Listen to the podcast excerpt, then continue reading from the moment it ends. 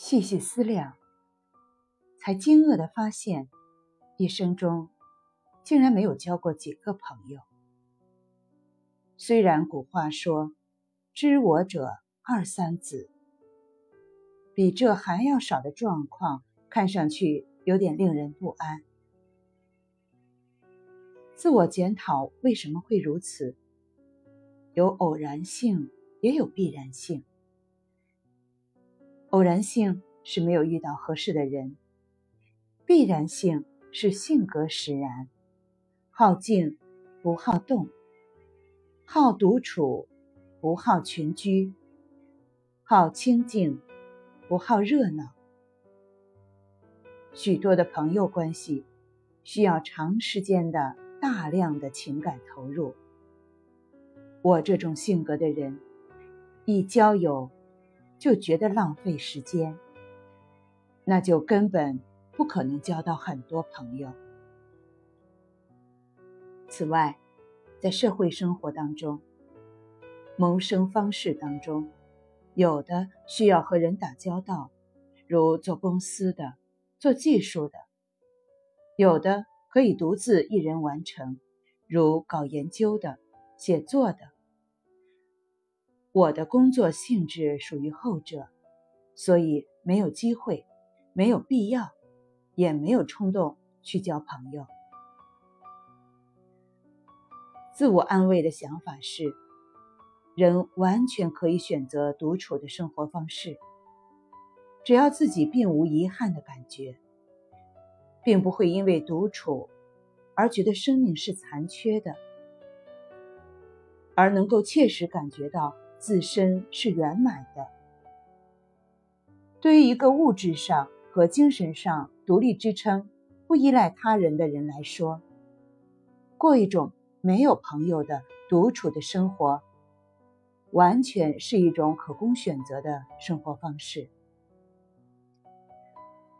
叔本华、尼采等大哲学家都是如此生活的。尼采说过。与其在现实中与朋友相处，不如与书中那些已故的朋友交欢。蒙恬也只有一个心心相印的灵魂朋友，成为闻名遐迩的佳话。一个人在处于自身圆满、刀枪不入的境界时，才能拥有交友的自由，并结交到旗鼓相当的。高质量的灵魂朋友，愿继续一个人像大树一样在大地上独立支撑，继续独自一人在大地上自由行走。只是偶尔在与灵魂的朋友碰面时，发出会心一笑。生活是用来独享的，当然与人分享也有必要。无论是情人、亲人，还是友人，但是独享是首要的。如果一个人不会或不能独享他的生命，这个人是很可怜的。人来到世上，从一开始就离不开他人的抚育、扶持，因此养成了无法独立支撑的心性。有的人在成长之后变得独立，有的人依赖心理严重。即使在经济上可以独立时，心理上也不能独立，不愿独立，依赖亲人，依赖爱人，依赖友人，否则会失去生活中所有的乐趣。其实，对生命的独享才是最重要的。因为生命体是一个短暂的、偶然的存在。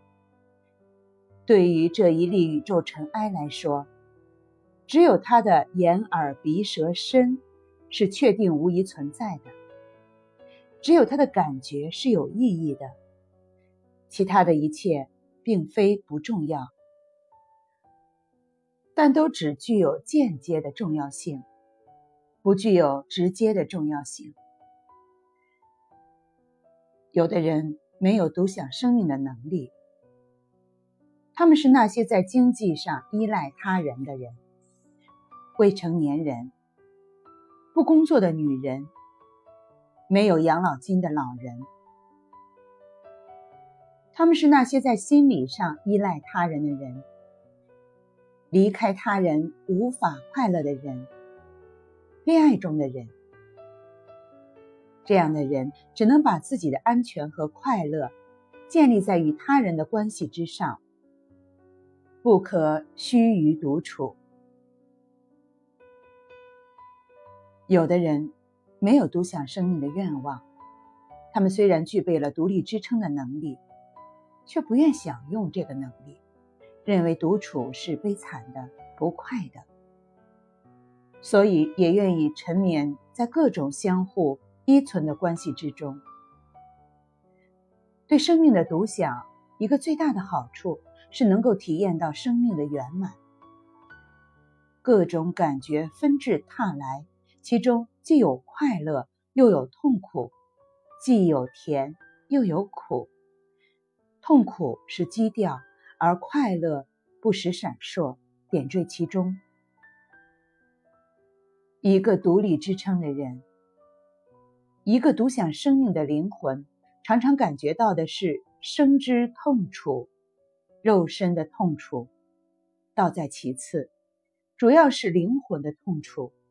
虽然偶尔也会有快乐，但是存在的基调是痛苦的，源于空无，念天地之悠悠，独怆然而涕下那种痛楚。尽管如此，存在感是如此强烈，令人难以忽略、难以忘怀。